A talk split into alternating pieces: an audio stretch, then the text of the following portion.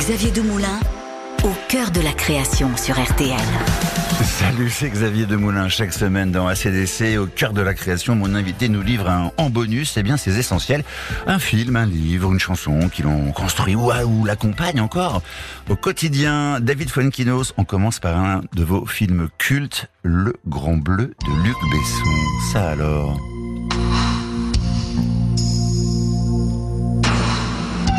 On est déjà, on est parti. Il bah faut ouais. la rentrer, c'est parfait. Voilà. On est parti avec la musique extraordinaire. Oui, j'aurais pu choisir plein, plein d'autres films, mais euh, j'ai repensé à celui-ci parce que c'est vrai que, parce que je voulais le montrer à ma fille bientôt. Donc, euh, ouais. Et surtout, à l'époque, moi, j'étais totalement, bah, comme plein de gens de ma génération, complètement fou de ce film. Et je l'ai vu huit fois au Grand Rex. Et c'était comme un concert, les gens applaudissaient. Avec et c'est qui vrai vous que vu, vous vous souvenez? C'était avec mon copain Hugo. Comment elle s'appelait? euh, Ah, Hugo, c'était votre non, copain bah Hugo. Non, bah non, j'ai pas votre vie, moi. Oh, euh, moi, adolescent, c'était la catastrophe. Hein. Vous en disiez voilà pas pourquoi petite... je suis devenu écrivain au sens de la création. Ah ouais.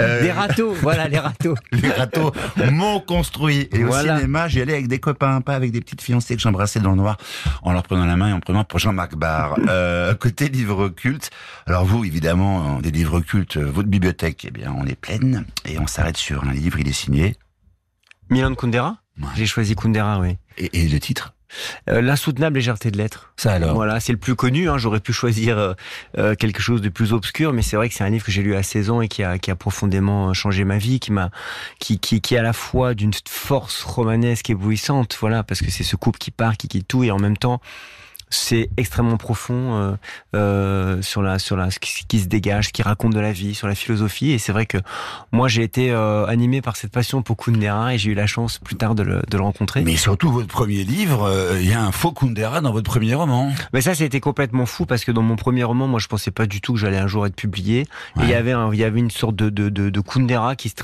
baladé dans mon dans dans ce livre-là. Je l'ai envoyé par la poste, il a été refusé partout. Et puis euh, Jean-Marie Laclavetine chez Gallimard est tombé sur a dit ce, oui. a dit oui. Et, le comité et c'est vrai qu'au comité Milan Kundera, on lui a parlé du livre. Donc pour moi, c'était complètement fou. Et quand je l'ai rencontré plus tard, il m'a dit ah c'est vous.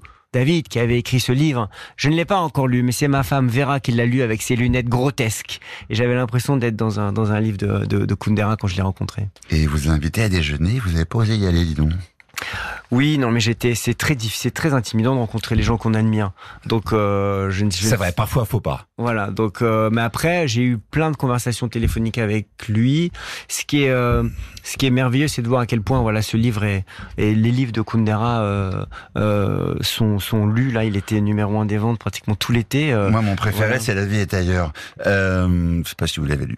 Euh, côté Moi, musique, je crois que c'est mon préféré aussi. Ah, voilà, bah voilà on a un point commun. Mmh. Et côté musique, alors, vous écoutez. Écoutez ça. Je prie pour l'âme qui m'aimait tant, que j'aimerais toute ma vie, mon chevalier. Émilie Simon, mon chevalier, ça me rappelle, je l'ai entendu dans un film qui s'appelait La Délicatesse, je crois, c'est ça? J'ai pas dit ça pour ça, à vrai dire, parce que c'était ma chanteuse préférée et c'est vrai que j'étais obsédé par l'idée qu'elle devait faire la bande originale du film La Délicatesse.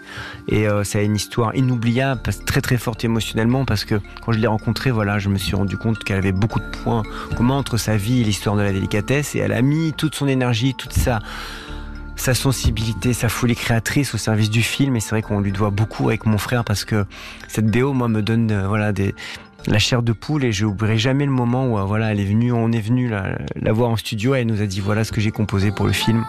Et c'est vrai que c'est quelque chose euh, musicalement moi qui me qui me qui me fascine. Qu'est-ce que vous en parlez bien, en tout cas. Merci infiniment, David, pour ces essentiels, ce bonus, d'être passé nous voir, tout ce qu'on s'est raconté depuis le début. Euh, bonne chance, longue vie, euh, plein de bonnes ondes, cœur sur vous. À très bientôt. Vous aussi, Xavier, et bravo à A C D C. Merci d'avoir écouté cet épisode de Au cœur de la création. N'hésitez pas surtout à vous abonner, à me laisser un commentaire, à parler de ce podcast autour de vous. Retrouvez tous les épisodes sur R T L point F R, l'application R T L et toutes les plateformes partenaires. À très vite.